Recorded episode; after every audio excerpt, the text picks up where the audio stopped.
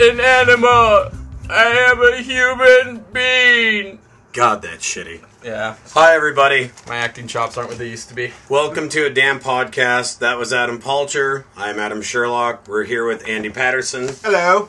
And today we are doing The Elephant Man, the classic 1980 David Lynch film. And to do the uh, quick link to link thing, last week we did Eternal Sunshine of the Spotless Mind starring Jim Carrey, who is in The Grinch Stole the Stole Christmas. What the hell is it? The Grinch How the Grinch? How is it? How? How the Grinch Stole believe Christmas? so. Yeah, and uh, Anthony Hopkins uh, narrated that, and he stars as Dr. Frederick Treves in The Elephant Man. Um, I guess before we get started, how's everybody doing? Pretty good. I'm good. Yeah, good. Everybody's good. It's going pretty sweet. Okay, good. I sunburned the fuck out of my forehead today. Can you see that? It's like an angry cherry tomato. How just Your five that, head? So were Just you wearing here. a headband, a, some sort of visor? No, it's just that it's so big. It just it catches everything. I seriously, I have, I have like, I have the forehead of Peter Weller and fucking, uh, uh, what's what's what's the other dude's name? Ed, uh, Ed Helms. I almost said no. Uh, uh, Ed Harris. You have a five It's like head. I do. It's a five head. It's a fucking movie theater screen. All right. Anyway, so the Elephant Man. Speaking of movie theater screen Speaking of gigantic foreheads, the Elephant Man. How do you like that segue? that's nice. I know how to do it. Okay, well, um, synopsis. Should we start with? Uh, Who wants to do the synopsis? Andy, do you want to? Uh, sure. M- Um, You just saw it. this is my first time. This is your first time, so So- we You've got to never be seen the gentle mo- with Be you. gentle. Oh, I thought the first time seeing the movie. No, first time doing a podcast. With Oh, okay. People such as yourselves. Gotcha. Wait, so you've been on another one with people that were nothing like us? My own podcast. In your head. But you don't put but it I up don't, on I don't anything. cast it anywhere. No, it's just you. it's my own radio show. Yeah, that's what you're always listening to. Hey, coming at you live. This is me coming at you with stuff about things. And then every once in a while, in the middle of it, you'll give reminders to yourself about things. Make sure to get the oil change later this weekend.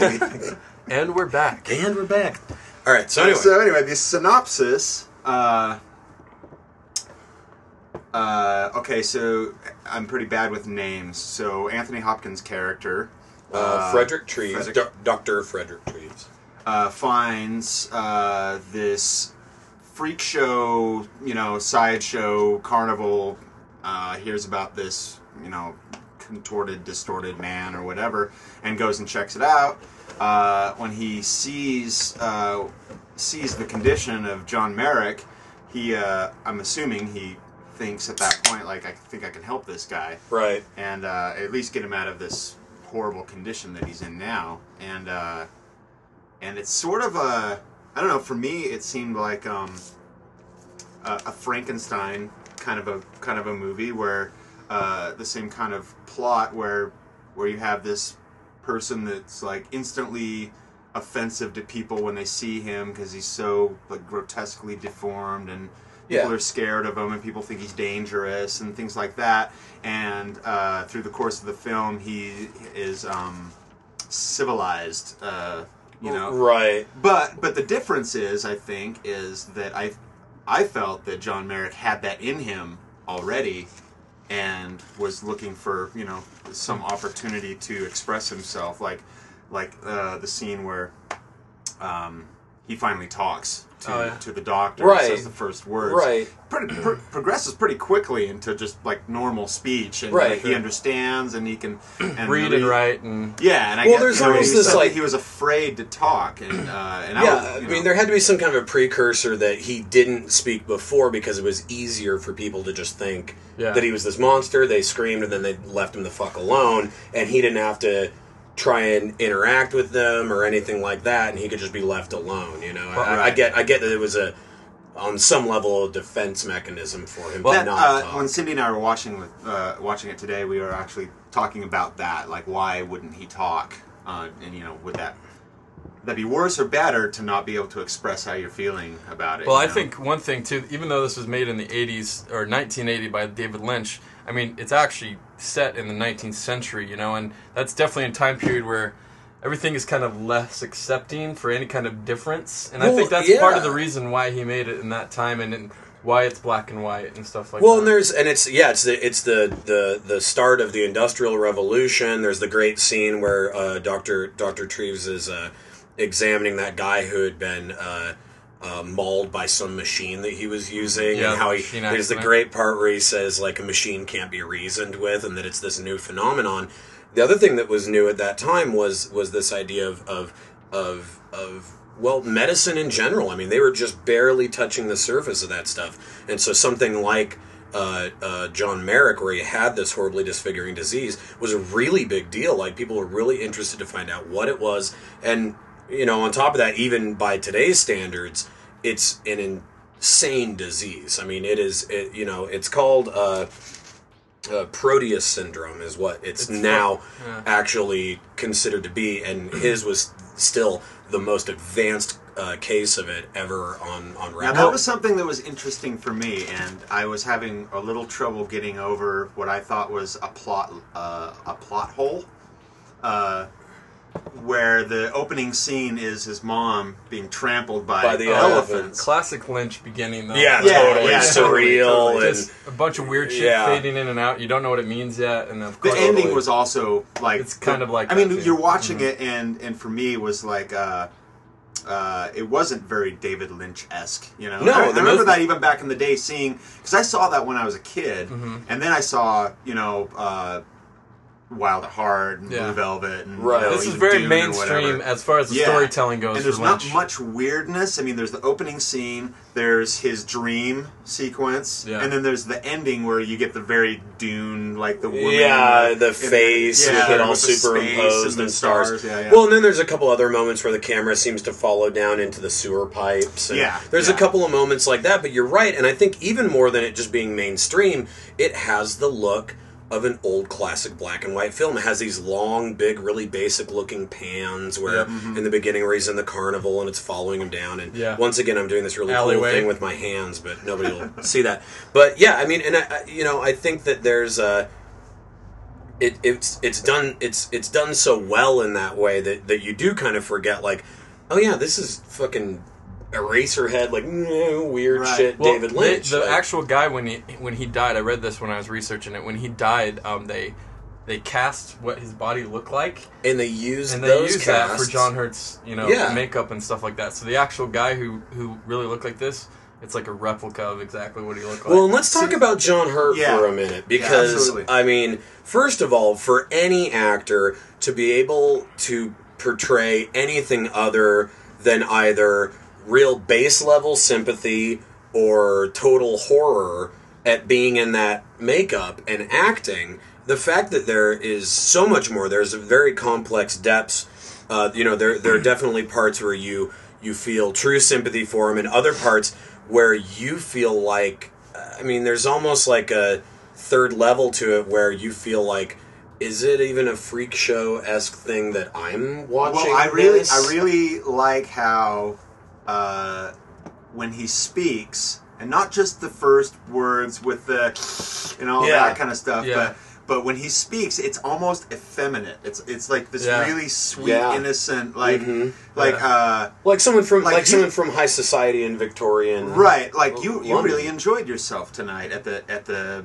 Uh, opera, you know, and he's like, "Oh yes, You Yes, I like- had a wonderful. yeah, time, like you know, so like, and then you know, in the the part where he's uh, just just before everyone comes in and messes He's- with him, he's, he's like in his suit, and kind of dancing astute. around Yeah, and being right, very yeah. regal and like Yeah. you know stately and everything. I Well, thought that, that is- brought a sweetness to Oh, him. you know? definitely. his his whole I mean he's he's definitely a, a sweetest guy, a sweetest character ever. Like he I Mm-hmm. mean he's fully fully human, but I mean Lynch builds this huge intensity.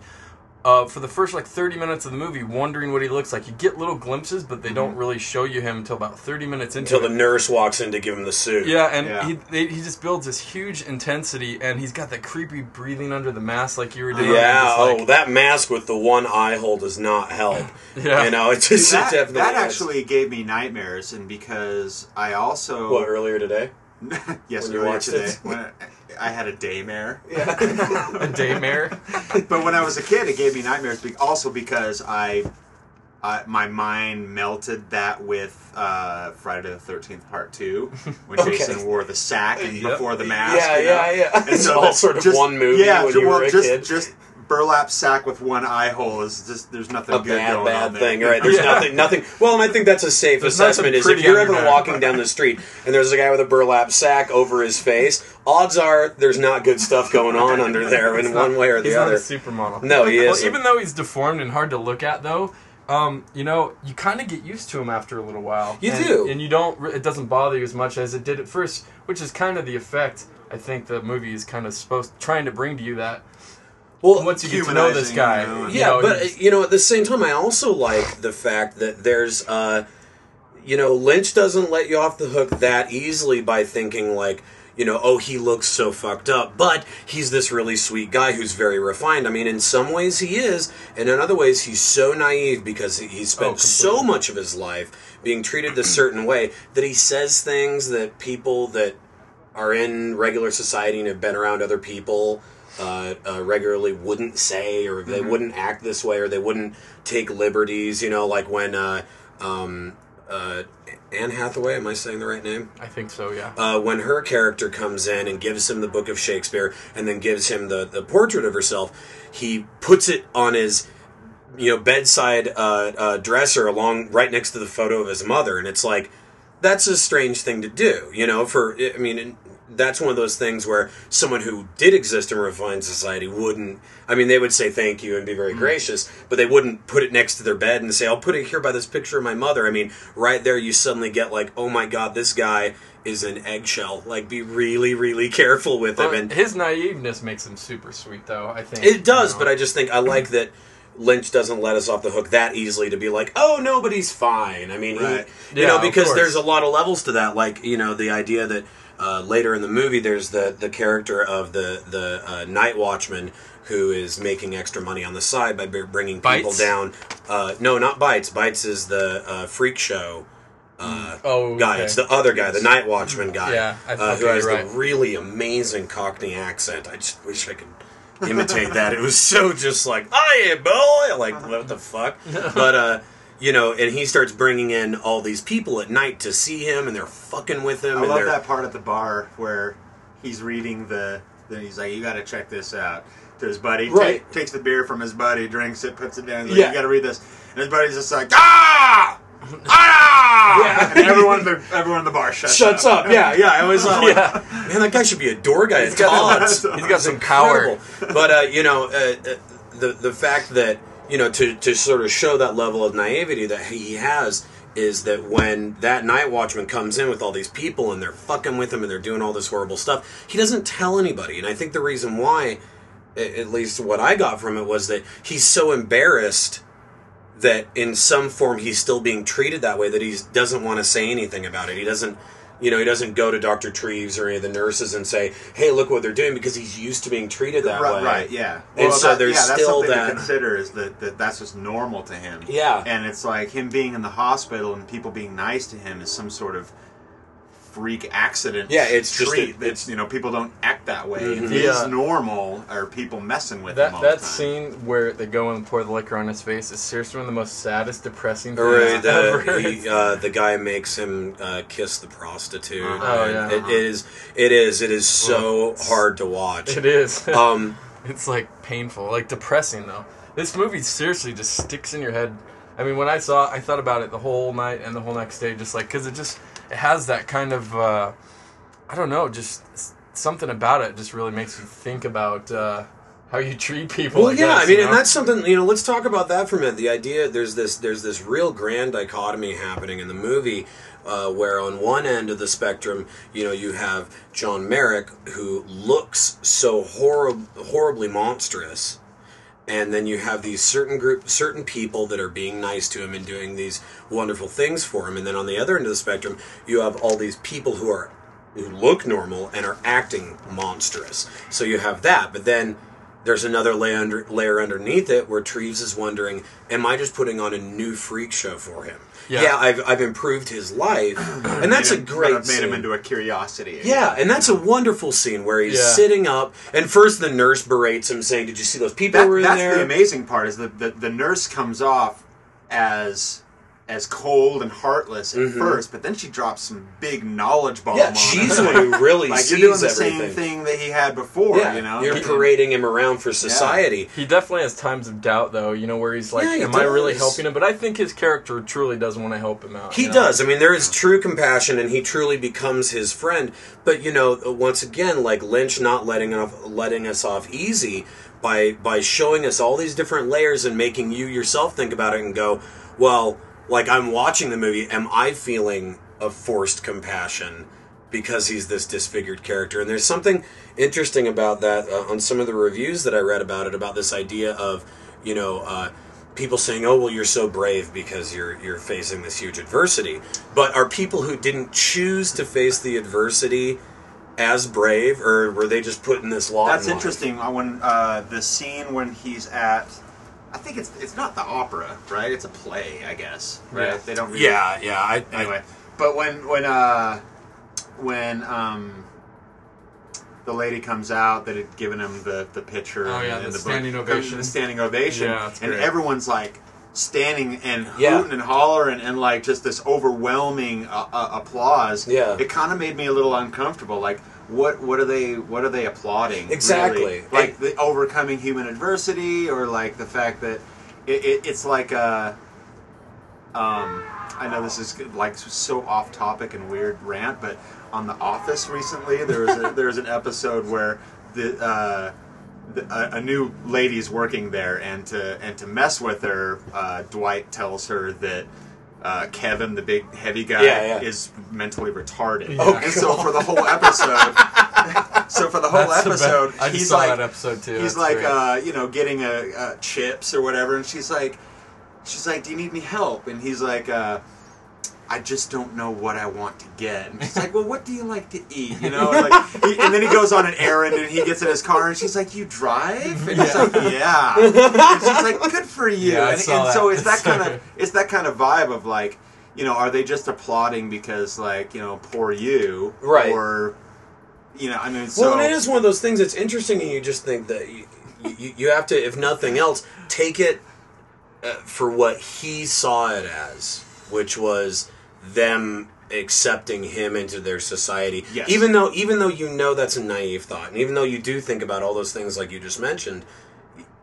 You you have to you you Well, you sure. have, I mean, that, when, I, that when I level see that part, no it gets choice. me it Yeah. gets me misty, and I'm like, Yeah, oh, that's yeah. so sweet. But there's another side to it where I'm like, you guys are all dicks, you know, Yeah. like you know, what are you what are you clapping? For? Well, and on top of that, a lot of you have probably been at that freak show. Maybe not seen him specifically, but right, but but but because gawked he got because someone he got else. the endorsement. Of, yeah, of Doctor Treves. uh, well, No, no, of the- the, of the the lady. oh, the oh the lady. You're right. Yeah, yeah. The, everyone's the, like, the lady. well, if if uh, Lady About Town loves him, then you know maybe we got to get on it. So maybe it's like, you know, some sort of uh, weird fashion trend that, like, you know, say J Lo decides that like green hair is cool, and so Right. everyone starts having green hair or whatever. Right. Just like almost like this uh, mob mentality. In, in a Yeah, sense, of course, you to be more fair, would be that J Lo suddenly thinks that it's cool to have a club foot, and so everybody goes out and tries to become friends with someone who has one.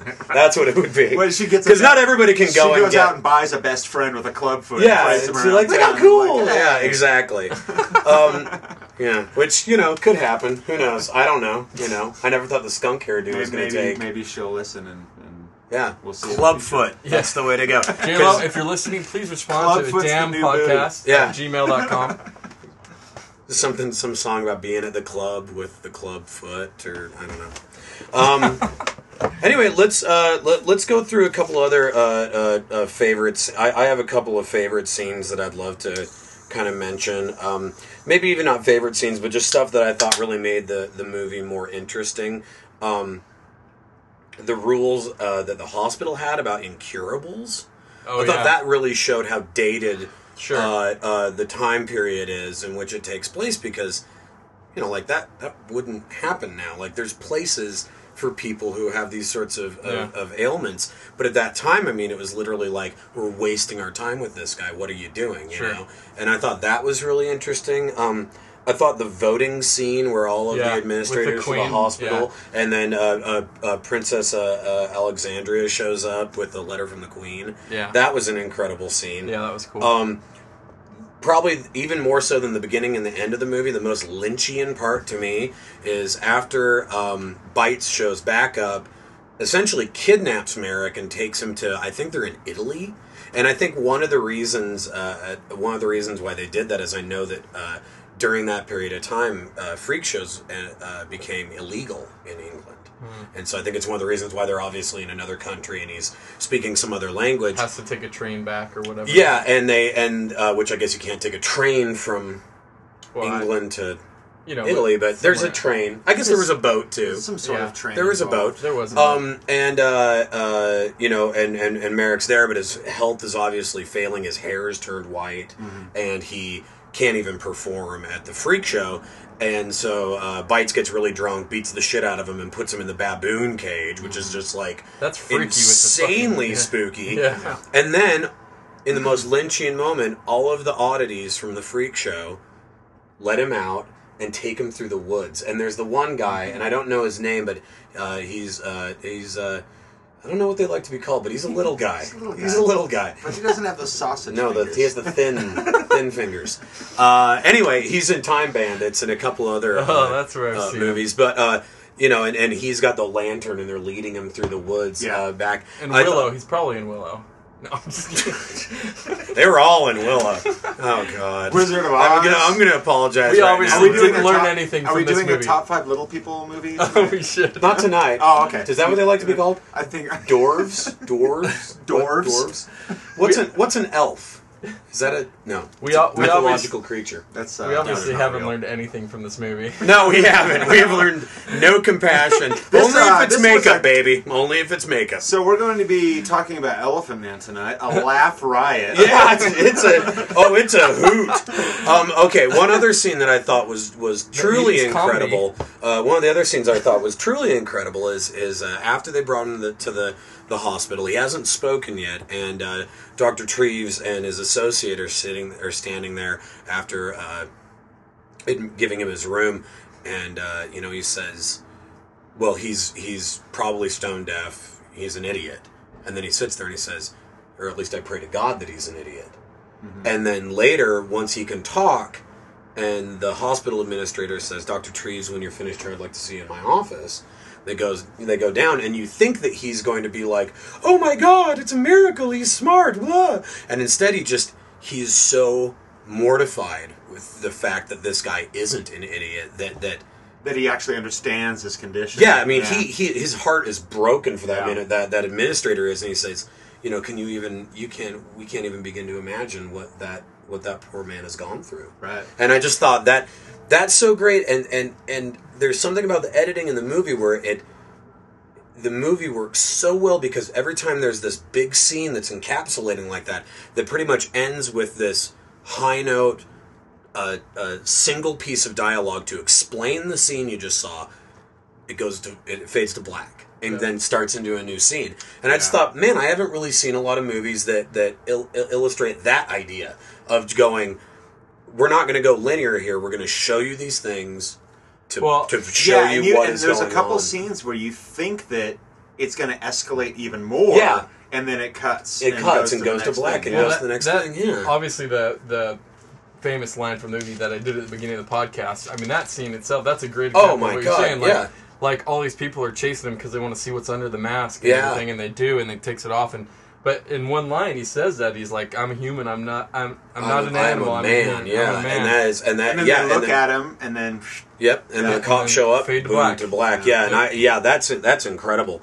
Um, let's talk about the ending really quick, uh, and then I, I have some trivia stuff, and I, and, Sleeping I, like a normal person. and I'd like to talk about. Uh, I have yeah, some let's- questions about the ending. yes, So so let's set up the ending really Okay. quick, um, and I don't think that we've. I think any anyone who hasn't seen this movie at least knows the story of, of John Merrick, the Elephant Man, and it's actually Joseph Merrick. yeah, it is Joseph name. Merrick. It's it's uh, uh, the real guy. misquote from uh, Frederick Treves' book, actually. Um, and uh, but they, they know they, they know at least the story, and they know uh, a lot of the elements of the story. At the, at the end of it, a- after he has been brought back from being, uh, well, he wasn't brought back. He made his own way back to the hospital in London from uh, being taken back again to the to the carnival sideshow. Uh, he's taken. No, he was brought back because the police escorted him back. Yeah, I guess, but he made it all the way back to the Oh, train right, station okay. on his own. Yeah, so he yeah. was trying to get back. Yeah, yeah. And uh, don't fuck with me. Yeah, man. Told you it's my first time. I, I gotta, gotta learn He the I'm rules. sorry. No, you're doing good. You're doing great. Um, and uh, he gets taken to this opera or, or play or musical or whatever exactly it is, and then he gets the standing ovation. He goes home that night. and He's just elated, and he stares at one of the pictures, one of the drawings on his wall, which is of a child sleeping. And, and his entire life, his head was so heavy that he was unable to sleep like a normal person. He would have to sleep hunched over with his head resting on his knees. If he laid down normally, uh, it would cut off his windpipe and and uh, he would die. That was my question. Yes, I wasn't. I. I never. m- they made mention that- it about. They mention it once or twice. Yeah, they mention yeah, it I mean, the I, I, I just figured it was same pic- uncomfortable for him, so I didn't know that. Because when Cindy and I were watching it, we, we were wondering if that was, uh, that move to sleep like that was of suicidal nature, or Yeah, and that is and that is probably if I had one actual complaint, it would be that we sort of go into this Kubrick esque 2001 ending after we see him fall asleep. Yeah. Just for people who don't know the story well enough, like even that, like in 1903, Joseph Merrick, like even if we had that little like written down thing at the very end after all of the stardust and fairies and shit, like Yeah. that would have been okay. And I don't mind it; it's fine. But I, I, I, I thought of that at least in the idea of like, yeah, but I know. So I wonder if They for do- people who don't know, They do mention um, that he does have to sit up to sleep or whatever uh, Mm-hmm. earlier on, and then they also do show that picture that he's talking about, saying, and he says, "I wish I could sleep like a normal person." well, Yeah. and I knew that, but I thought it was a comfort thing, Yeah. or just a physically unable to. Well, re- And actually, not only fine. it, not only You it know? cutting off his air supply, but when he actually uh, fell asleep like that that last time to sleep like a normal person, um, it it snapped his his neck. well, Oh. The, the, the, weight uh, of his head actually snapped. The his fact neck that killed I him. think you know with the the play and him getting standing ovation and stuff made him feel like a normal person. He wanted to, you know. I think So going that was home, the, going so that home was that the night. question that I was left with. Was it okay? I've had the greatest day I'm ever gonna and have. I'm, I'm with you on this one. I think if we were going to I say, might as well like end it the way I Pack want it to in, end it. yeah. No. but it's gonna end here. yeah. Sure. As opposed to, I want to be a, a, a normal person and You're gonna say a accidentally- real boy? you were. oh, it's a laugh Uh, riot. they're almost like real people. Yes, oh my lord. Oh god. But uh, no, well and I wonder that too. Was it suicide or was it the naivety of so many people telling him you are normal? right. I mean, I wonder. I mean, it's hard it's it's really hard it to say. It seemed to me that it was a, a conscious choice. that I I- think that's kind of what I you believe know. too. I think because it was, and too. I and I, I guess I guess I kind of do think that it was that, and if for no other reason than he finished the cathedral, uh, the model of the Yep. cathedral had been building, and he signed it. hmm Oh yeah, that's right. right before we went to bed, you know. And I and I do think that there's there's something about that. And and to go back, I don't think we ever actually talked about this. We got off on a tangent about David Lynch, but uh, to get back to that very beginning and what and and what comes once or twice later in the movie, uh, these scenes of his mother being attacked by the elephant, which is obviously a fictitious story. But I'm just wondering if it has something to do with him believing that, having been told it since. See, that was that Being was- a child. Yeah, that's what I was I was trying to say earlier, and then I, I got sidetracked. But um, It happens a lot. It- Yeah. On, on well, when we do The these, I listen to him back, and I'm like, oh, but I was totally going somewhere. and then we were talking about Big Macs and Arnold Schwarzenegger, like we always But I do. wondered about. I mean, I didn't know what the actual name of the affliction is, but Yeah. it looks a whole lot like elephantitis. Right. That's, that's why know? I thought he was named Elephant Man, but they make it Right. seem like oh, his mom was attacked by an elephant, and that's why he has Which his is which, deformities. which I think is a, a little bit of a plot hole because s getting stepped on by an elephant wouldn't make the bones grow bigger like that. Yeah. They just right, but that's messed just that's just know? the freak show story. That's just what they say. So that so that's So he- interesting this- if, this, if that's uh, the real explanation or if that's what his explanation. That's what his understanding was due to the fact that he had been he had overheard that story being told to all the crowds uh, at at the carnival. Um, and what the actual affliction was was this Proteus uh, syndrome, and actually they've they were able to. Uh, I found this out that they were actually able, able to trace lineage and find out that his sister. I don't know, and I don't even know. I mean, it's something I read online, but there was no explanation of how they found his sister or, or anything like this.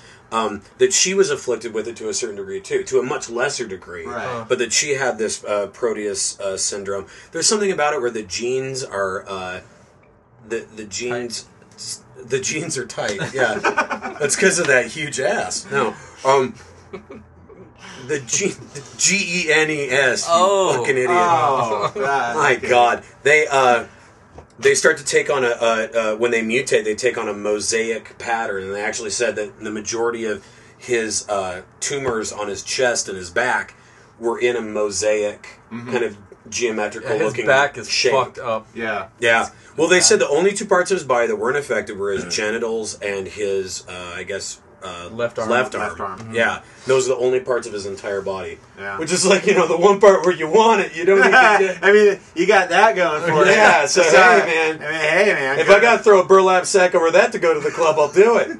oh my Christ! With okay, hole. anyway. I think the least of his worries. Yeah, is with one hair hole. on his palms. You know what yeah, I mean? hey, come on. Good God. All right, well that was Oh, our wait, review. no, no, wait. Well, let's let's go through. We got. I got. I got. talk a bit more. Okay. I got I got some uh, trivia stuff too. Oh, I thought we already Um, did that. The, Okay. the original uh, the the the uh, the story that this was based on uh, was a play, and the play version of it uh, starred uh, for quite a while David Bowie actually as the as the Elephant Man. really? Yeah, Wow, that's cool. In the play version, um, there's lots of inconsistencies with the real story. Um, and uh, you know this this is one of those things where you go, but it's a great movie, Exactly, And it has all yeah. this subtext and all these levels, and it has a great story arc and a great character development in all these ways. But in real life, a Merrick could talk and did, and and Merrick could talk, but it wasn't Dr. Treves who like willed him to talk. Mm. He actually had to have three massive surgeries to his jaw and face before he could talk because the ma- like half of his mouth was actually sealed shut. Yeah. So he knew how to talk, but he just couldn't. But he could he could mumble and and get along at least well enough that the character of Bytes, played by Freddie Jones, uh, is completely fictional. And the actual guy that was that that had him in the freak show was his business partner, and they were friends. And so that part is not true. Um, the him being kidnapped and taken back to the freak show never happened. And the, now the scene of him saying, "I'm not an animal, I am a man," and the hordes of people going around him did happen, but it happened the first time that he went to see Doctor Trev, uh, uh, uh, Frederick Treves, and he sought out Treves. Treves didn't find him. Oh. He sought out Treves to be like, You're "Hey, ruining this what movie the for fuck me." is wrong with me? Can you help me out?" well, but but, but I think that kidding. it, but I think that it, it lends itself to show you like that you know it, it not not it doesn't need to be like oh it's not it's not true so I don't like it. I oh, mean, exactly. No, you I- know it, it, the fact that it's a great story and it, and it has everything you want in a movie and a story like that. The fact that it didn't really happen, it doesn't affect most that movies much. don't really But, happen. but there Like- is something to be said about uh, doing a movie that is based on true events, where you're just like, no, we're going to change that. That doesn't really work for the story Well, we're going for. agree. So, we'll- Andy, we'll when we when we make this movie of your life, um, we're gonna make your mom a total asshole. I hope that's okay. it really helps your character arc. I want it to be real, but I'd like to be Well, a great tie into One that. word, loosely. If you just loosely based, you're fucking good, man. The you great could thing build a about that spaceship is at the uh, end. on Fargo, the at the beginning they say based on a true story, but it's not actually based on tru- true story. They just threw it in there. Dude, did you know that, Yeah. that, that some lady, uh, uh, like like from China or something, saw that movie and saw that it was based on true events, and like bought a ticket and went to North Dakota and like went down that stretch of road digging for the, the Oh, really? money, and she like Yes. froze to death. No way. Yeah, oh, that's sad. It's probably total bullshit, but I heard that and I just love that story. Well, the fact that they didn't, people are like, "You can't do that," and he's like, Why not? Yeah, sure. Nobody knows. So Screw it. Who knows? But Um, anyways, the the one other thing that I wanted to say that I thought was really interesting is the main producer, the guy who put this whole movie together, got David Lynch to direct David Lynch to direct it. There it is. And um, Mel Brooks. Mel Brooks, Yeah. and then he uh, took his name off of almost everything because he didn't want people to think it was a comedy. Wow, I didn't know Yeah, that. Yep. isn't that isn't that? And he saw Eraserhead, and he ha- had the rights to the Elephant uh, Man story, and was like, "That's my guy." Wow, So- that's amazing. Yeah. I like the little, uh, just a little tidbit. I like one of the things I love about David Lynch is how he uses uh, the same actors in all of his movies. Not Yeah. all the time, but there's always that one. Just like you guys connecting uh, Eternal Sunshine of the Yeah. Spotless Mind with it. There's always that. Every Yeah, you could go David through Lynch all of movie, Lynch's It's like a. Where's Waldo for me. Mhm. It's like Where's that guy and uh, Vinny Jones, Beats. Bytes, Bytes. Vinny, Vinny Jones. Yeah, yeah.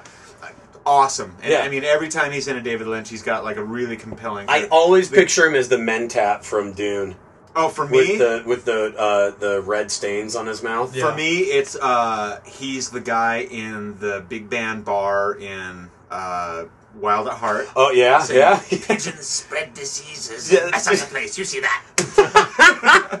and he's just like, yeah. Vinny Jones is great. He's great. He's also in uh, uh, Young Sherlock Holmes. He's great. He's Oh, the yeah, yeah. old uh, let me tap, let me tap. Yeah. He's that guy.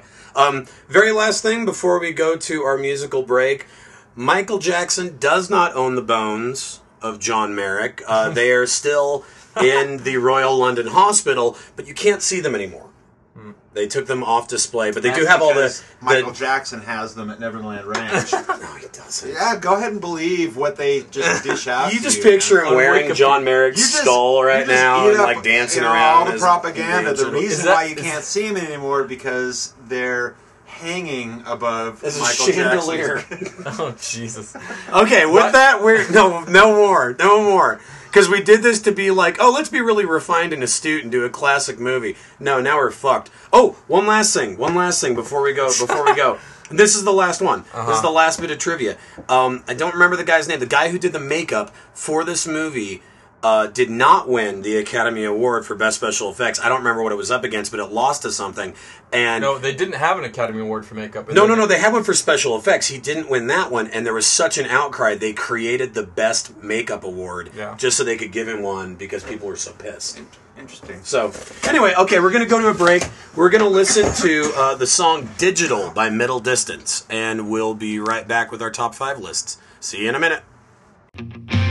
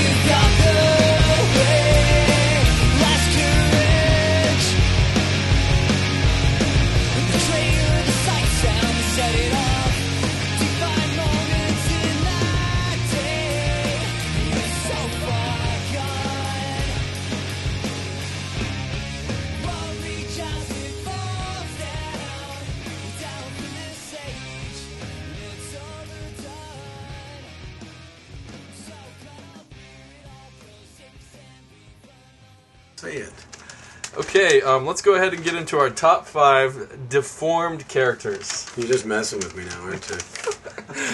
Yeah. Oh my god. All right. okay, so uh, l- let, let's uh, let, let's talk about how we did these these these lists really quick. Now, you know, it's it's a top five deformed, uh, disfigured um, characters in, in a movie. What what were uh, what, what were your parameters for them, Andy? It was hard because I was uh, at first I was like, okay, is it the main character? Like obviously John Merrick is the Right. main character uh, in Elephant Man, but um, but that there's not that many movies No. featuring the, the lead as disfigured. Unless and, you're gonna uh, do like the the man with no face. but- Yeah, the Mel Gibson movie. Yeah. crap. That was my number one. Oh damn it! Just like that. but uh, I, so uh, you know, I broadened it a little bit. Um, where there, there's a, a couple on my on my top five that aren't main characters, but they're prevalent enough that I, I felt that it was you know part of the story. and, right you know, right that well and that's and that's kind of what i did too uh, although i have to say that some of them might have been smaller characters but if it was like show-stopping disfigurement then it, it goes on the list you know what i mean if it's Sure. something that's like oh my god you can't even look at that See, person, mine are you know? pretty subtle as far as the disfigurement goes. Like, um, I'm on some of them, and they're not show stopping by. I mean, some of them are, but some of them not by any means. But I mean, and I, I not many of mine, I guess, were born with a disfigurement either. Kind of like Merrick. That was something to Right. consider as well as is was it something that uh, uh, an accident or an affliction later, or was it a birth defect or right And right. I kind of took my liberties with that a bit, so there's a bit of both in there. okay know. well why don't you go ahead and uh, give us your number five All right. Well, my number five is something I'm sure will be on everyone's list. Uh, Mask, featuring Eric Stoltz. Oh. actually Huh? didn't make it on Mine my either. list No. Yeah, Yeah, it was on my honorable mention, but I didn't. I didn't go. Uh, yeah, How- Rocky Dennis. How could he not be on your list? I mean, it's he's the main character. He's fucking disfigured, yes, he is. and it's Eric Stoltz. I don't think I've seen the movies. What is it? That, I don't. I don't know that. I don't The know Mask? that. No, just Mask. mask. Oh. with with Eric Stoltz and Cher. Not- not the Jim Sam Carrey Elliott. one. Yeah, I didn't think it was Jim Carrey. Yeah, you've never seen Mask? I don't think so. Oh, you got to see Yeah, Mask. okay. So that's why it wasn't on mine. No, it's All right. great. Uh, well, that that's that's that's on that's my five. Uh, and what was the name? I don't remember the name of the disease he had, but I know that they said it was that like they had a term for it that was like lion something because of the way Because it that look, yeah, 'cause yeah, it made him look like big forehead and everything like li- like a lion. but, kind of uh, like that that lady who I don't think that was the name. surgery. I don't think that was like the name of the like the the medical name. I think that was the like the kind of nickname. Yeah, yeah, it. that was Yeah. like a nickname for the the the, the thing. Um, the thing, the thing that they that he had. Wow, man, I'm sounding like the stuff really- that he did to his face Lord. is cool. All right, so my number five is I don't know the actor's name, but uh, from Friday the Thirteenth Part One, Jason. Jason And he- Voorhees. Jason Voorhees. You just see him at the at the very end when he up out of the water. Mm-hmm. But my God, he has that one eye that's popping out, and his is like you can see some of his teeth, and it's just one of those things He's that's got like burned. seaweed stuck. yeah, it's just burned into my Yeah. brain. Of of it's it's it's such a. I mean, I remember seeing that movie when I was a kid, and that that scene where you get to actually see you hear about him through the whole movie, then you see him, and, And, it's yeah, and it's just totally fixed in your brain, and it only there's only like five seconds of him in the movie. Yeah, but know, it's it's it's yeah, it's one of those and that's things. and that's also back in the day where surprise endings still worked. You Yeah, they totally worked, Now you like- just expect that, you know. Yeah. "Ah," yeah, if a movie doesn't end with like ooh like thing, then you're yeah exactly. So it was definitely one of those. Uh, cool. Yours? Uh, my number five is a newer movie, actually. Um, it's John Du Babi in Diving Bell and the Butterfly. I've never seen that. It's a kind of a new, newer movie. The guy basically he gets paralyzed and has this brain aneurysm, and the whole movie's his perspective of being paralyzed. He can hear his thoughts in his mind, but no one can hear him because he can't speak, and his whole left side's paralyzed, and he's got this like totally just deformed body, and he's in a wheelchair and he can't walk, and and the whole movie's about him writing writing his memoirs with his left eye because that's the only thing on his body that works. So the nurse sits there and says the alphabet and he blinks when he wants it. Yes, Oh and my he tell he writes a whole book with his left eye. But the movie's incredible, and he does an amazing job. I forgot the actor's name, but it's Julian Schnabel directed it, and uh, it's great. It's an awesome movie. Diving Wow. Bell and the Butterfly, but well worth watching. It's an Well, awesome that movie. makes my Jason Voorhees sound stupid. That reminds me of that movie when Johnny got his gun. Uh, yeah, yeah, yeah. The no, Metallica, totally. The Metallica used those clips in the one video. Oh, yeah, yeah. but if you've ever actually guy- seen the movie, it's right. He- fucking he, nuts. He communicated by like sort of like just like nodding a little bit. Oh, okay. and it know, was, and uh, I think they used they it had as a a. ma- mask on his face, so you couldn't see his face. That's a great. I wish I would have thought of that one. I, dude. I That's know a I've seen that Metallica video though. Yeah. Yeah. and they had like samples in it, like Yeah, "Killing me yeah. now." You Yeah. know, and- Uh, your number four? My number four is uh, "Brother from Another Planet." Remember that movie when my Remember? sister And got- Carrie. got when you see this up podcast, my foot sister will remember that yeah, movie. he's got a fucked up foot, and uh, and he's cruising around the in like kind of the ghetto or whatever, and like you know just interactions with, with different people or whatever. But Yeah. he's got this insanely weird foot and hand, you know, and. and he's supposed to be from like what? What's the whole? I deal? can't remember like where he's from, but it's like some other fucking galaxy. Yeah. Brother from another. It's definitely one of those like when black? you're a kid. yeah. Oh, Oh, he's that brother. better be. a brother from another Brother planet. from I another know. That's why I think that was kind of better yeah. be. Uh, my number four, uh, Vincent D'Onofrio in Salton Sea. Oh, nice. Uh, That's a I don't remember one. the name of his character, but he's a drug dealer who has Uh, snorted awesome so much heroin that his nose has fallen off. Or Yeah. Piggy, Piggy, that's his name. That's a great Oh. one. I and he wears think about this like latex nose, and there's a scene where he takes it off, and it, it's it's a great. Uh, it, it's it's a very telling thing about about uh, you know the the level of special effects they can do now that that with an idea like that of someone's nose being completely gone, so their face is just flat, and being able to see it and really show it in this way. I mean, this scene where he takes the nose off and he's sort of cleaning underneath it and he's smoking the cigarette and the smoke's coming out of the hole is just riveting. It's like this That two is a- minutes where you're just like, oh my god. That is an awesome one. I didn't even think about. That's great. I love that movie. It's so I do too. awesome. It really It's is totally really cool. underrated. Yeah, Great drug movie. it goes into a whole different direction you think it's going to. It's a for really sure. good movie. It's an awesome movie for sure. Uh, you're number four. My number four is uh, kind of loose, I guess, but it's still really funny. It's Bob from Fight Club with bitch tits. like, does that count as being great. deformed? No, it does. and I actually, uh, one of my honorable mentions was uh, Jared Leto from from Fight Yeah, he Club, gets where he gets that. He's got the teeth up here like this, and that But uh. Bob But- has bitch tits. Yeah, I would know, say that's a deformed deformity. As far as a man goes, I guess. no, that's a great one. So I thought With the bitch funny. tits. Yeah. God, they're huge. Meatloaf. Meatloaf and bitch tits.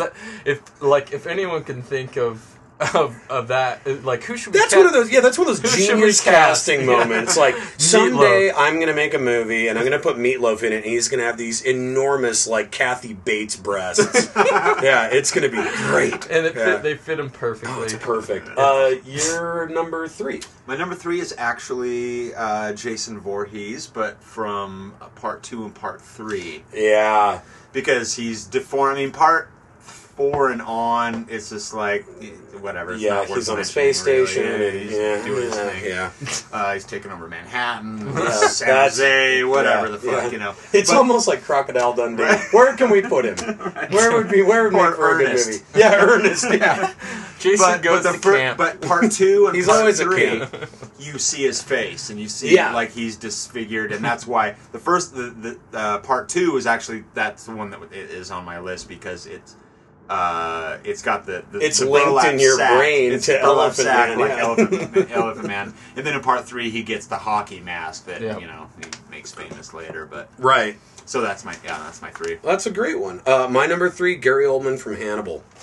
Oh. Uh, he's only in it for a couple of minutes, but he plays the uh, he, he plays a, a, a, a guy who was a patient of Hannibal Lecter's that uh, was like a child molester, and Hannibal Lecter, through uh, his I don't remember treatment him. of him, convinced him to. I think I think this is right. I think he convinced him to mutilate himself. God, I don't remember. If anybody out there remembers this, uh, write in and and and uh, uh, uh, correct me on this one. I don't know if he disfigures himself. I don't remember how it happens, but he's uh, uh, one of the main players in this. Where in the in, in the third movie, which which isn't, or I guess it's the second movie, which isn't that great of a movie. Yeah, I don't. I, whatever. all I remember from that is not liking it. No, I, I didn't like it either. But if you if you happen to see it again, or you have seen it, uh, when the movie came out, Gary Oldman didn't even have his name on the movie, and you don't him can't see him. And he, I'll show you guys a picture of him from this. It's one of those things where when you see it, you can't fucking look at it. And he was in makeup for like 14 hours a day for this. He has no lips, he has no nose, and he has one eye. Wow. And his face is just like slick through the whole. It is the fucking gross that he's in this wheelchair, but then it's Gary Oldman, so he's doing this like, like it's it's fucking it's nightmarish. So that's that's my number three. All right, my number three is uh, Cherry from Planet Terror with the gun on her leg. That's a good one. Yeah. Okay. Okay. Um, I liked Planet Terror worlds more than I liked Death Proof, and that movie They're different movies, that's so completely entertaining.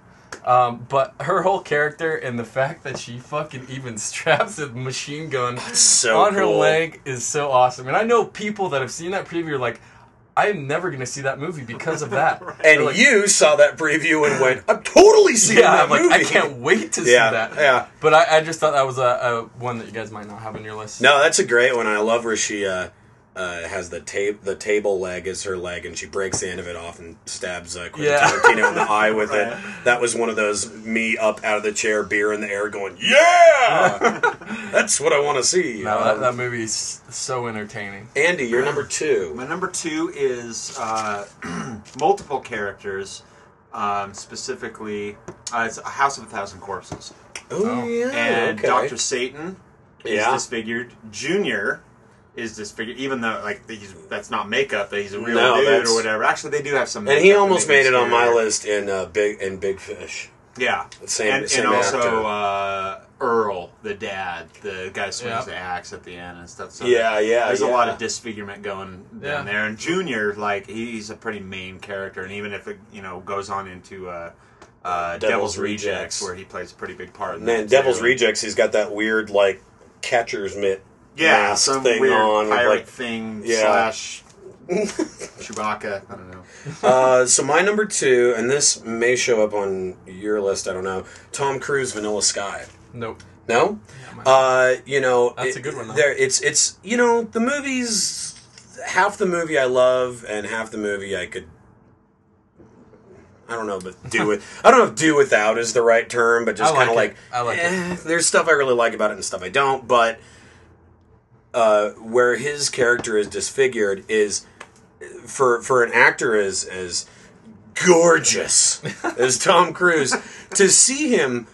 I mean, it is a. I mean, when there was the thing and he's wearing the mask and you know he's disfigured, you think like, oh well, it's gonna be it's gonna be like uh, uh, the the the man without a face. It's gonna be one. You know, it's gonna be like there's a little scar on his cheek and oh god, how's he gonna live? But I mean, it's like his teeth are exposed and one of his eyes is really big and always watery and like Yeah. great makeup job and. uh just really interesting plot twist into the That's good movie. Uh, sorry if you haven't seen it, he gets disfigured. There's that. uh, so anyway, that's my number two. Andy? Do I not? Oh no, no, I'm sorry. Okay. I went the wrong way. Uh, no, you're done. My two and one are gonna be maybe obvious, but uh, my number two is uh, Joker, Batman, original Batman. Oh, yeah, Jack yeah, yeah. Nicholson. He does awesome, and I'm sure Heath Ledger will do equally as awesome, if not better. So I bet. figured they would be mentioned, but I mean, you got to mention Batman. And No, that's a great Joker. I mean, I remember seeing that when it came out, and they're, uh, you know, he's got the stitches and Well, the whole the whole scene with the the back alley doctor, Yeah. and the table with all the horrible like but I mean tools on it that and sits, shit. sits in my head as pretty classic deformity. Oh, definitely. No, that's a great one.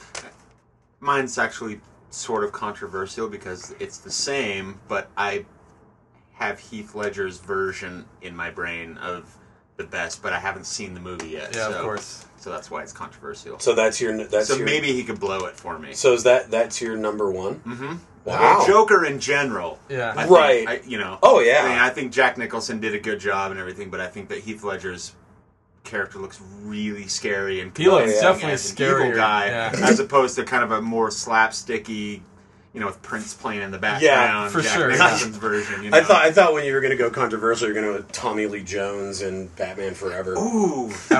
Two Face. That would- Can I, can I change my vote? nope, it's too late. Nope, I you can't. Uh, my number one, Lon Chaney Sr. in Phantom of the Opera. Uh, I can't believe nobody didn't have Yeah, that. For was thinking multiple multiple reasons. One of which that it you know nine, 1925 silent movie and nobody had seen something like that before. Yeah. And it gets to the scene where she pulls off his mask and they do it so fucking brilliantly too because she pulls off his mask and he covers his face and he's facing away from her and the camera is facing him and then he takes his hand up, hands off of his face and you see him 1st mm-hmm. and you're like holy shit! And he's got the big bulging eyes and his nose all fucked up and then he's got those creepy teeth that are completely exposed. And then he turns around and see and looks at her and so you get the double whammy of you see it first and then she sees it and it's such a great uh, uh, effect. Secondly the reason why it's number one on my list is uh, Lon Chaney Sr. was notorious for doing all of his own makeup. And he used these almost uh, um, invisible uh, wire It was like piano wire. yeah, it was like Yeah. piano wire to pull his eyelids up, pull his pull his nose up. It was incredibly painful. Uh-huh. He filled the top of his cheeks and the bottom of his cheeks with cotton balls, Uh-huh. and then had these fake teeth, and then did, did all of his own actual like powdered makeup and the and and all. I I mean, he did it all himself. And it to this day is one of those things where when you see it and you put a picture of that up next to an actual photo of him normally, like you're like that's not like a prosthetic anything like they didn't have those back then Mm. Right. and it was just he Well- truly was the man of a thousand faces I mean, it had was an really honorable incredible. mention on my list of Nosferatu. Because Yeah. it was like so Oh, creepy yeah. and like he disfigured, but Totally. like you that's know, still that's still just that Yeah. movie still just fucking freaks me Yeah, out it's hard to watch the Yeah. whole thing. uh your number one I'm surprised my number one isn't on anyone's list, but it's Sloth from Goonies. Oh, oh fuck you always do I this totally too man about that. Like, too. come on. I didn't even Oh. think about that one. classic. You always do this. You pull, you pull someone. You pull some out. I was telling Abby last night, like, like don't worry. Like we're not going to have the same ones. We keep not having the same ones, and I don't know how that happens that we don't. But, But, I mean, yeah, I totally thought about Sloth. sloth. Yeah. Baby Ruth Rocky Road. Mama, you've been bad. and the ears, huh, huh, and the ears It's move. classic. Oh. So, I mean, there, that doesn't need an explanation. That's No, Goonies, my God. All right, so let's go ahead and take a break. Uh, we're going to listen to a song by the band Taught Me called More. Uh, so we'll listen to that, and we'll be right back with our next top five list of top five uh, black and white movies after black and white. Intentional black Yeah, and white and- yeah, after you, they didn't need to be black and white anymore. So uh, we'll be right back.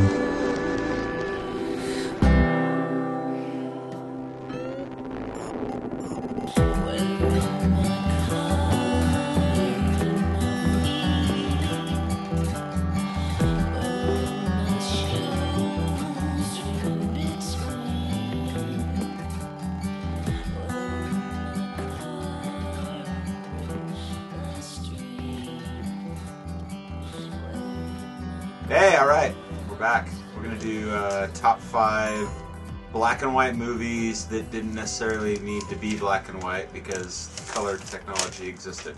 There you go. I like it. There it is. That's a good explanation. That's the easiest way to say it. All right. Uh, should we? Do you want? Should I start? It sounds should like I- you want to. That's fine. Okay. you fucking with me? Maybe. Okay. Fair enough. All right. So uh, top five black and white. Um, and I don't, I don't, I don't really have any grand scheme with which I uh, Nah, it's comprise pretty- my list. cut and dry. Yeah, I mean it's pretty much just like I just picked my favorites. So I pretty much did too. I picked I picked either my favorites or ones that like the fact that it was black and white made it made, made it what it was rather than just well, and that's why that they're was my great. favorites, though. so- Right. Uh, my number five is, uh, and I, I don't know who directed it, and I'm actually not even sure what country it came from anymore. But it's Man Bites Dog, and Oh, I don't know if you've ever seen it. But have. it's uh, have you ever seen it, Andy? It's a pretty scathing movie, and it's it, it's it's pretty gnarly, and it's essentially a uh, fake documentary, a mockumentary, if you will, about uh, a hitman, essentially, who's just fucking insane, and it just follows pretty much uh, a day in the life of of this this fucking guy, and Yeah. it's it's one of those ones, and it's. It, I think the fact that it's black and white lends itself to a certain amount of realism that it wouldn't have had had it been in color. Um, and it's it has a couple of like there's a lot of it that's funny and you're just like oh my god this is so fucked up and like there's the part with the old lady and I, I don't there's some stuff in it that's like, I uh, that's one uh, that the movie store let me rent before I could probably should have rented it. And Oh, I- really? And I'd never really seen too many movies with subtitles, and I was probably fourteen. really And they let me rent it. And me and my friend, uh, childhood friend Danny, were really kind of into. Uh, we were into you know Pulp Fiction and just kind of weirder movies, and Mm-hmm. so we were like you know had a sleepover. Like her mom, his mom let us go rent. right it has the cover where he's And holding the back- gun and the whole thing Yeah, so- we're like, oh, that looks cool. you Yeah. know? So we rented it, not even realizing it was foreign in any way. right And uh, I remember us turning it on, and we like, I can't hear it. We turn it up, and subtitles coming on. We're like, what the fuck? And they're yeah. like, oh, it'll, like- it'll just be for the beginning It's just yeah, yeah it's just it's in a different language, and so we cracked up about that, and I don't even think we made it halfway through, just because we were like, I don't want to do no. you should see it again it's a great one So- it, you should see it again it's it's pretty gnarly I like it. I've it always kind of wanted to watch it again. But yeah it's it's have. worth watching again but it's uh, it's pretty gnarly I liked it a lot though um Adam Uh, my number five is Rumblefish, um, the S.E. Oh, Hinton hey, movie yeah yeah after Outsiders with uh, Francis Ford Coppola actually directed and well. uh, Matt I think he did. Matt Dillon Yeah. and Mickey Rourke are the two main Right, people, but right. uh, it's uh, totally black and white. Um, it's totally got the S.E. and feel though, as far as Outsiders was. what like really gay you mean Yeah, super gay. like Outsiders, penetration. Man, I listened to you guys' podcast and I went and I, re- I went and rented that that a couple days later. I'm I'm glad like, we inspired This you to is do the that. most homoerotic movie I've ever seen. Yeah, and we actually didn't even mention Second that on only that to podcast. Jarhead with Jake Gyllenhaal. Just Well, of- anything with just a bunch of grab ass anything in the with desert. anything with that dude in it. Crab assing in the desert. Anything with Gyllenhaal, you're guaranteed at least a little bit, just a taste. No, it is an awesome Oh, movie, sorry. it's about uh, Matt Dillon. Well, no, not Matt Dillon. Yeah, he is Yeah, in it. yeah. I'm sorry. Um, and his older brother's Mickey Rourke, and he's like this motorcycle guy, and he comes back, and he's kind of like the town mean guy or whatever, and It's a really great movie though. If you if you like Outsiders, you will love them. Anything to say about its black and whiteness? No, I mean just that he had didn't have to do it, and it's kind of funny because the cover of the DVD, both the front and the back, are color. Right. But I mean, there's great roles by Chris Penn is in it, and he's super young. I think it was like his first movie. I even think Nick Cage is in it for a little bit. Well, the Coppolas get all the family members in on their movies Yeah, when they I, make guess one. that's right. That is his like uh, nephew or whatever. Yeah, that's right. So I yeah he was in it, and there's some cool roles, and I mean it's along the same lines as far as the feel, but the story's really cool, and you know it's just a classic one I liked a lot. So Cool. No uh, Andy, your number. My five? number five is uh, a two-parter because I couldn't decide, so there's a tie really. Yeah. Uh, Pi, oh the movie Pi, Mhm. and uh, Tetsuo Ar- Iron Man. And they're not the same movie or anything, but for some reason they just kind of have a similar vibe to me. Real like that Japanese like technology taking over and like wires and like. Well, and that's, Pi's that's really actually later on. Pi too. Pi's later on my list, so I want to talk about it. I want to talk about it in a minute. Uh, Yeah, Pi but, was uh, one I thought might be on some of the list. So. Or no, it actually isn't on my list. I thought, I, you know what? I didn't put it on my list because I thought that you would. No, I thought You that didn't? you would. So I Yeah. figured, yeah.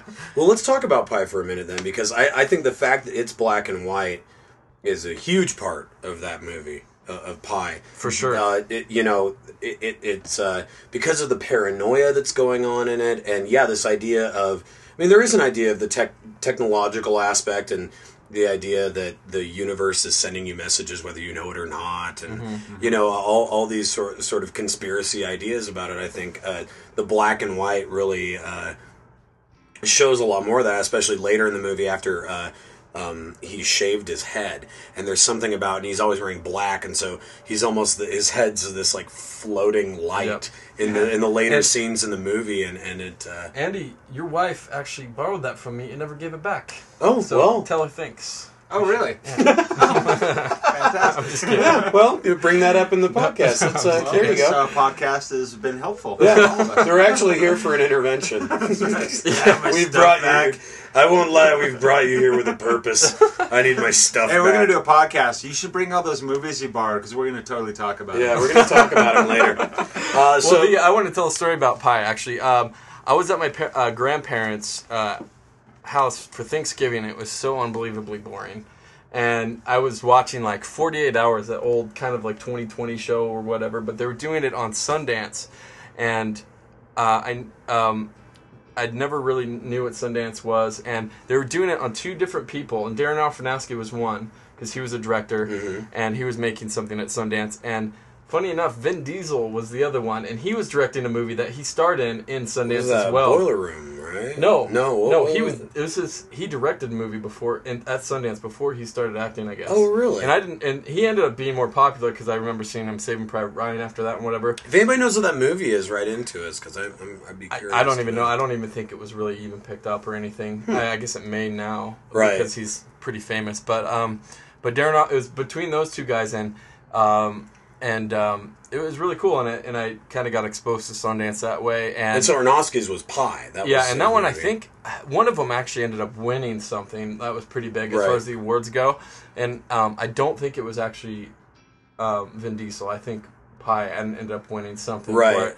Um, but uh, that kind of exposed me to Darren Aronofsky, and when it came out, I watched. it. I was like, "Oh, that's a crazy movie." And then he drills his fucking head. Oh my end, god! like, ah! Well, and you know, it came out the same. I remember it came out the same year that the X Files movie came out, and I remember uh, a lot of people, a lot of reviewers saying like, if you want to see a real movie with, you know, if you want to see a movie that really explores the idea of conspiracy and the idea of there being this like great truth out there to find. Don't see X Files, go see Pi because it, it delves so much deeper into that ideology. Um, my number four, Ed Wood.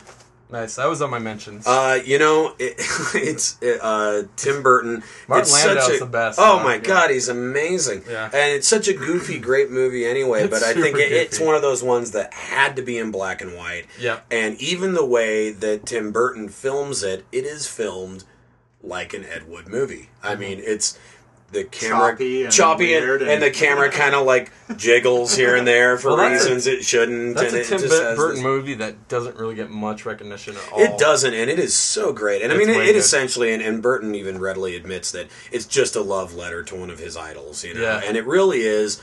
But you know, Bill Murray's amazing in Yeah, it, that's and right, like he's you in it. said, uh, Landau's I incredible think in Landau it. won an Academy He Award did, for it, yeah. And and and uh, uh, Johnny Depp is just in in such perfect character actor mode Totally. as Ed Wood, and it's just a great one. And so uh, that's my number four. That's great. My number four is uh, the documentary Dark Days. I don't know if you've ever seen it. I haven't. It's a documentary about um, homeless guys who live under the subways, the old subways from the 20s yeah, in New York that. City. So they're like on that, not where the subways are, but below the where the subways are. yeah. And it, it had to be shot in black and white because it is- it's completely gritty. And it's basically him going to uh, talk to these people, the director, and just basically getting to know them and their lives and what they do and how they get by. And some of them actually have little apartments down there and shit. Yeah, like they're all Oh decked my out, and they've got like God. little And they have- stereo, and- little stove, and- and, like a bed area. Yeah, and That's and They just don't really care about getting a job and mole people, right? They call them the mole people. yeah, something like that. I can't remember. I haven't seen it in a little bit. the Morlocks. But no, they seriously are They call um, them retards, right? oh Jesus! veterans or you know whatever. Oh my God! All right, moving right along. Anyways, let me Uh, talk about the movie yeah. for a minute. Um, the um, 9-11. Yeah, let, what can we make fun. Yeah. Jesus. God. we're all going to hell. All right. But the movie itself is very amazing. DJ Shadow does the whole soundtrack to it, which Wow, is really, really? cool. I Um, love, I but love it's me some DJ Shadow. it, it made uh, it made the movie black and white make it super gritty and um, these guys are fucked up and a lot of them are on drugs and you know there ends up being a fire at one point where a lot of them turn uh, gets burnt down and these guys end up getting kicked out and they have nowhere to go and you know it's really interesting documentary and these guys don't give a shit so wow, it's really cool I'll have to- documentary. Dark Days. Yeah, it's I'll have to check that out. that's really cool Um, whose turn is it? Yours. Uh, my turn. Uh, it's not completely fully black and white, but I think the black and whiteness adds a lot to uh, the vibe of the movie. But uh, Blair Witch Project. oh that's a good one You know what? That is a good one, and it was on it was on my honorable mention because I did the same thing. I I was like, it's not all in black and white, but all of the truly intense, truly frightening moments Right. are in black and white. And they wouldn't be as as frightening if it was no in color. It's yeah. a, it's the little It's the- person it's the running in front, she's, like she's rocking, yeah. like No, when that's- she sees all the the things in the trees, and yeah, and all you can see is the figures, like- tops of the trees. yeah, it wouldn't be any like wouldn't be as creepy if it wasn't. The, No, that that's a great Yeah, no, that's a stark, you know? great one. I didn't think about that that's a yeah. good one. Oh God, man. I, I, I- I think that, uh, and I think you are too. I think we had the same conversation. Of, I know both you and I are, are people who saw that kind of without all the hype before yeah I didn't see Yeah, I I was which led in- it to be like, oh my God. I was living in LA at the time, and, and, and it played there in New York first before anywhere else. And the only thing that I had any knowledge of was this weird kind of viral webcam thing. totally the, the, the, the Or not viral webcam, advertisement. It yeah. would just be black and then screaming. Yeah. And then the psh, coming this summer or whatever. Yeah, and the You're just little thing like, what was that? Three filmmakers went Right. into the woods. Right. Yeah, yeah. Yeah, this is all very good was and I went and I Oh, saw yeah. it, uh, uh, you know, like the week that it came out, and I remember I had to walk a couple blocks back to my scooter to and Yeah, then I was genuinely home, frightened. and I was genuinely scared. I mean, the, the the part at the end where where uh, she goes all the way down and. Uh, dude's like s- standing in the corner, yeah that's freaked the shit Yeah. out of me. Well, And the it's not hand- even floating, that- too. the little kid's handprints Yeah, the on the little walls. Oh handprints my and, god. well and, he's and the way that floating they in the film corner, it, too. where where Yeah. she's screaming, Yeah. but you hear it through his camera for a Yeah, it's like minute, and- far away and getting Right. louder and louder. Oh, it's so good. No, that's a that's a fucking great one. It man. is a free, and it's still even though you know it isn't real, it, it's still pretty freaky. I think. Yeah. Oh yeah. I think part of it is. Freaky. I think part It's of it. super freaky. Sorry, you've been giving me a hard time this whole night, Not man. a I can, I, disco can, song. I can put it back a little Okay. bit. Uh, my number three, uh, George Moro- m- m- George Romero's Night of the Living Dead, Okay. um, Oh, yeah. which was filmed in black and white for two reasons. The first one being, uh, Money? it's actually yeah, and it's actually interesting though uh, how that you know what is it uh, necessity being the mother of invention, and it is true in a lot Same of thing cases. with clerks, you know. Well, That's yeah, kind I of, mean that black and white because it's cheaper, but also you know the entire storyline that they wanted to do in making Night of the Living Dead changed because they realized that they couldn't do a really fantastical kind of setup because they just didn't have the budget for it, and so they were like, "Well, let's have," and they didn't even have the term zombie back then. It was they were calling them ghouls, but they said, "Well, let's have the ghouls come to a place then instead of us going somewhere because we can't afford the sets." Yeah. And so they had them holed up in a house with all the you know now which is the most one of the most iconic horror movie images of all For the sure. The dead people like you know uh, uh, coming down and converging on that little farmhouse um, you know they did that because of budget and then they did it black and white because of budget. But one of the secondary reasons um, was because uh, you know they really wanted it to have this uh, newsreel footage feel to it, you know, and the shaky black and white cam uh, really lent itself to that. And then on top of that, all the makeup that they used in it was Hershey syrup and uh, um, was it mortician's wax for all the makeup. And mortician's wax, like if you put it on a person who's alive, like you can go, oh yeah, it's Yeah. that's not real at all. Right. But in black and white, you know, it has that look, and then they just I thought put- about that with Elephant Man too, and I thought that the makeup that they used for John Merrick was really amazing. But Yeah. then- but it did occur to me during the movie. I'm like, It could look like I- I- whatever. I, wonder what it looked like in color. Yeah. you know, and maybe it would like look kind of stupid. In Well, color, and it's but, kind of a blessing, really, that it, that it wasn't in For color because, my God, could you imagine if it was in color? Yeah. You would never be able to even look him in the face. right. It'd be too high horrifying. definition color. Yeah. yeah, there's things moving in there. Uh, all right, yours? Uh, my number three is the man who wasn't there, the Coen Brothers. oh, movie. yeah. Gotta yeah. mention that. I figured it would be on your list. Yeah, I mean, uh, I love it. It's so good. It's an extremely underrated Coen Brothers movie. Billy Bob Thornton really doesn't say much, but like five words through the whole thing. But he narrates the whole thing. Right. Um, so it, he, but on screen he doesn't actually say much. And s- I haven't watched it in a while, but I it's a love it. great one. It's really It's good. a great one. I love uh, uh, John Goodman in that, too. Yeah, he's, he's- incredible. James yeah. Gandolfini's in it as Yeah, well. yeah, yeah. So it's a good movie. And um, hot girl, what's her name? Scarlett Johansson. Is she really? She plays the girl on the piano. I think. I'm pretty sure that's her. God, I haven't seen that movie in forever. yeah, I me neither. It's that a great again. movie though. Uh, you're number three? Uh, well, I actually had Ed Wood was on my Oh, list as well. okay. um, So we but talk- I could skip. And uh, uh, No skipping. no skipping. No, I'm just kidding. Do we just I don't know all these rules Yeah. you guys have here. Uh, Do you want to go with your two, or do you want to wait for the second round? so I'll wait for the second round. Because sometimes you got the whammies, and you don't want to. Yeah. You okay. I'll, I'll wait No for whammy. the second round. Okay, no whammy, no whammy. Uh, my number two, Dead Man. Uh, Jim That was, Jarmusch. that was my number two, so Oh, I'll share with that. Shit. Yeah. Well, sorry. That's okay. Uh, have you ever seen Dead Man? I don't think so. Johnny Depp, uh, Jim Jarmusch. Oh, I know which one you're talking about though. Uh, I, it's uh, a western. Uh, it's an incredible movie. Yeah, uh, Billy everyone Bob Thornton's me to see actually that in that for a yeah. minute too, and he's hilarious in the like minute and a half he's in it. Where Yeah. he's like quoting the I don't understand the Bible. Everybody's begetting this and begotten that, and uh, it's pretty Crispin great. but- Glover. Yeah, pre- Yeah. yeah, he's in it. Uh, uh, uh, who else? Uh, there, there, there's actually It seems like something people. I'd be really into. It's so. great, and the soundtrack's amazing. Neil Young basically watched the movie Yeah, and there's- just I've seen played footage of it guitar where he along just to had a it. huge uh, movie screen. Yeah. and he had his amp set up, and he just watched the movie and just played and just along played to it. And that's the he thought the soundtrack. vibe was That's going to great. be. Yeah, and the and, and the, the the story's really strange and kind of ghostly and supernatural, and uh, uh, Johnny Depp's really toned down in his role, and it's basically, I mean, Jim Jarmusch. If you've if you've seen uh, if you've seen like I mean, he did Coffee and Cigarettes, Down yeah. by Law is one of my honorable mentions. Yeah, It's another that's one another good black and white. Uh, yeah. You know, he's just he's a great director, and, and sometimes he can be his movies can have a little bit of a sense of wandering to them and kind of meandering, but they look so pretty that you don't care while Right. you're watching it. It just has this this sense to it. Quick local music trivia: the soundtrack to Dead Man was the direct inspiration slash we ripped it off to make the song for the Judge for uh, former former Rocket. Rocket. Oh, really? The Lumber record. Wow. Basically, uh, I'd never seen the movie before, and Curtis brought the movie to me and the soundtrack and said, I want to make a song that sounds like this.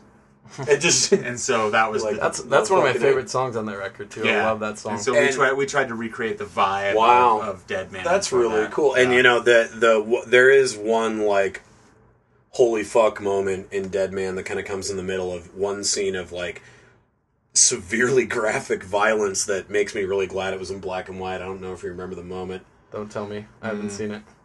I'm not sure. Okay, it's anybody out there who's seen it knows what I'm talking about, and I kind of went, "Oh God!" when it happened. So, anyway, um, yours, Um, Adam. my number two is Sin City.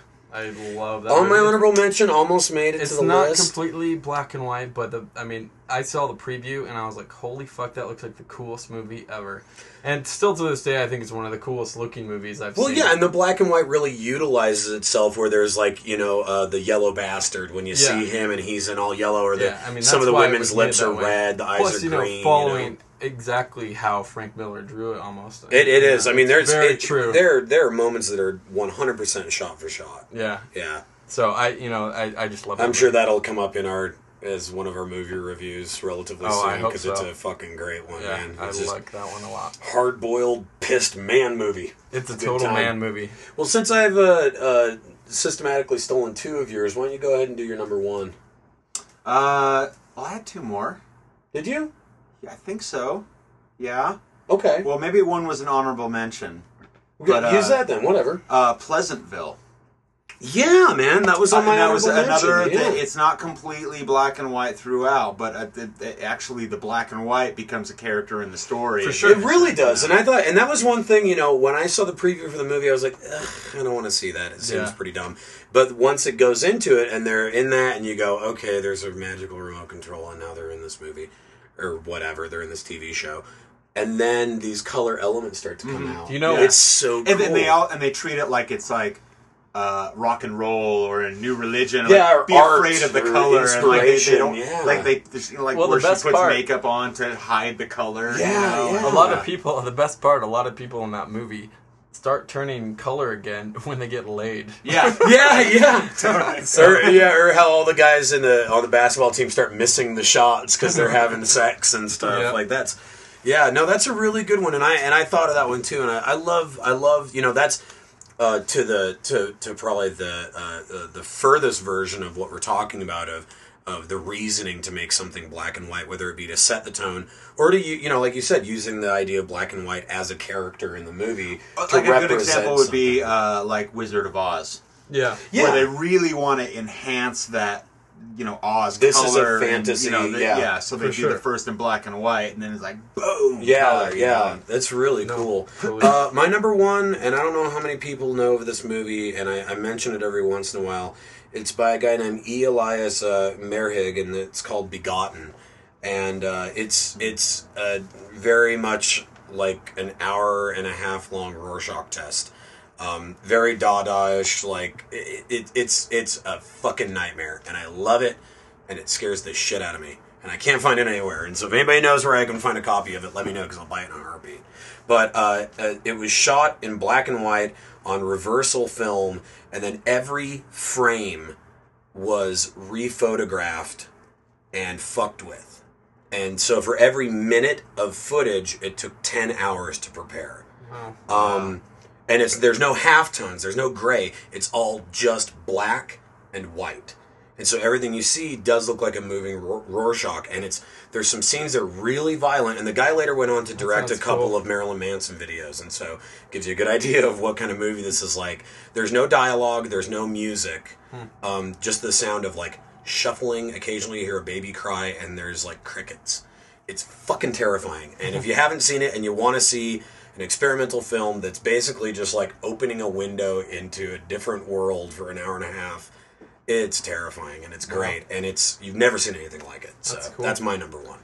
Uh, my number one's pretty, probably obvious, and I'm sure on some people's mentions, but uh, it's one of my favorite movies of all time. But Raging Bull.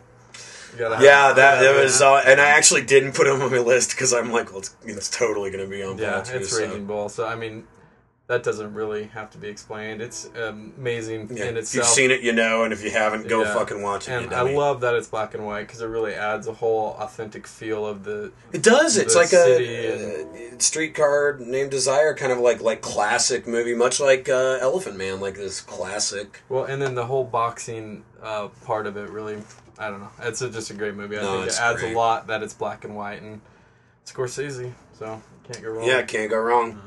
Your Yeah. number one? Well, my my number one's not necessarily number one. It's almost kind of an honorable mention because it wouldn't be like one of my favorite movies or anything. But I thought that the only way they could make this movie would be in black and white, and it's the uh, Notorious Bettie Page. Oh, okay. Is have that black and white? that. Yeah, I've seen it's the all- preview, it's- but I didn't know it was it's black totally and in black and white. Okay. And it's like you know, and to see a movie about Bettie Page, like I can't Yeah. picture her in color really. No, I mean, it's very that much iconic. classic black and Yeah, white, you know, yeah. pose that you know, and so, and the actress that that plays her is adorable, and like you really like start to feel for for what Bettie Page was as a person, cool. you know, not Right. just like like some dominatrix or whatever. That's a good know. point, though. Wow. Yeah, it's it's hard good to movie. see her in in a color.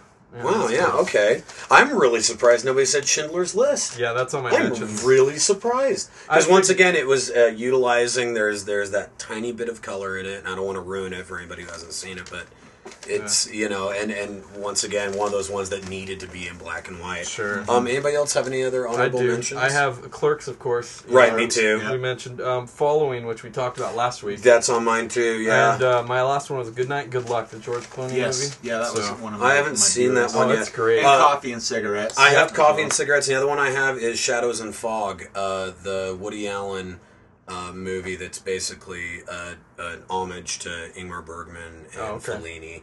Um, it's a really great one too. Um, Quick honorable mention question. Yes. Uh, are you guys? Have you guys seen the movie Mist? The Mist. Not Oh, yet, yeah. Not yet. I you don't- haven't seen it yet. It almost. Well, apparently, when you not- buy when you buy it, it Yeah, comes yeah, yeah. with a black and white version. it comes with a black and white version, that's which would be fucking Which, awesome. uh, yeah. uh, the people who have seen it and told me said that it's almost a completely different movie. I would- I- I'm- I- the, the way that it. I saw it, I'm planning on buying it, that's and really that's one of the reasons Yeah. why is because that's right. I They forgot said, about that. and a lot of people have said like the special effects that you might think are you know a little CGI-ish or whatever, Well, like are totally scary in the black and white. Well, there's- Right, oh, makes I- it even more. I, you haven't seen it yet, so I won't, don't won't don't spoil say anything. too much about it, but the uh, it's been on the top of my queue forever, and it's long wait for so long, and it came out like months ago, and Yeah. I'm like, fucking just give me the movie. It's one of my I won't favorite- ruin anything, but the but the the whole the whole vibe of the Well, of the Frank movie is really kind Yeah. of like which is intriguing on uh, itself. stark and and depressing and like it's just it's got a really depressing. It's basically vibe it, if you were going to do which like I a could imagine uh, would be even more intense in black and if you're going to do that sort of uh, um, Harryhausen, Bert I. Gordon monster movie thing, but try to make it as realistic as you could make that kind of a movie. yeah. That's what it is, is and, and, and I think it does a great job. It's one of my favorite Stephen King short stories. And uh, when I saw the movie, I was like, that's pretty fucking close to what I pictured in my head when I read the story. So it's Well, a great one. Frank Darabont is awesome, so He that's is, that's yeah. initial enough to see it anyway. The guy Definitely. did but I thought that was interesting that they would that They someone would they would release a black That's and white great. version Yeah, on that's purpose. awesome. You know? Yeah. So with with that idea that it's a callback to these old monster movies. I kind of want to just go you know. buy it now and uh, and just Yeah, watch because it's- I, on my it's I, worth- rent, I it's rented worth it just before, buying and I've actually gone back to rent it again, seeing if that second disc was in there. But they, No. it's it's this special package or whatever. Cool. See, so you wouldn't get you wouldn't see it in black and white even if you got it from Netflix, probably. Yeah, that's true. Um, all right, so well, that's that was great. That was uh, the Elephant Man and Episode um, ten. Um, episode let's do 10. the feedback real quick. Yeah, let's do a feedback section really quick. Um, we have an email from Jeff Anderson. Who uh, do you want to read this, Andy? Sure. Um, I, I can actually read the first part. He talked about when I talked about Bill Murray's uh, roles in the older movie that I couldn't remember what he was what he was in. That was his dramatic role, but it was Razor's Edge. Yeah, so Um, thank you for that. yeah. I, yeah, I don't think either one of us knew it. So, um, do you want to read the second half? And I know that you focus primarily on movies, but what about Denis Leary? Think of a stand-up com- a comedian who has done nothing but serious roles primarily, barring The Ref. Sweet show though. No. Jeff. The uh, Jeff's Jeff's a total douche.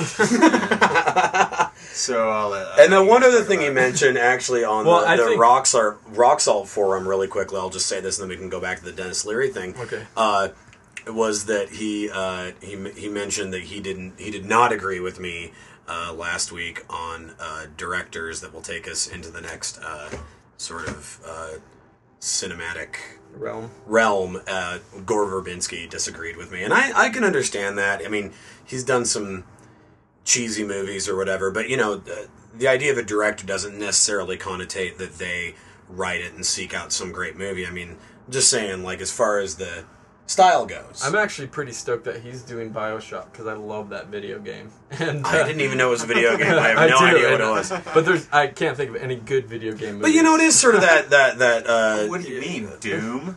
You Yeah, come Doom? on. Sorry. No, but it's kind of like that uh, that that uh, uh, Ridley or Tony Scott kind of a thing. And I wrote this down on the forum, but it's you know it's kind of one of those sorts of things where it's like, I mean, shit, you know, Tony Scott did Top Gun, but He's he's still the like mainstream, but he's got his own style. there's a style there that you just know when you see it. You know, I mean, Sure. you see True Romance, and you're like, this looks like the guy that did Top Gun. And it doesn't mean that you know.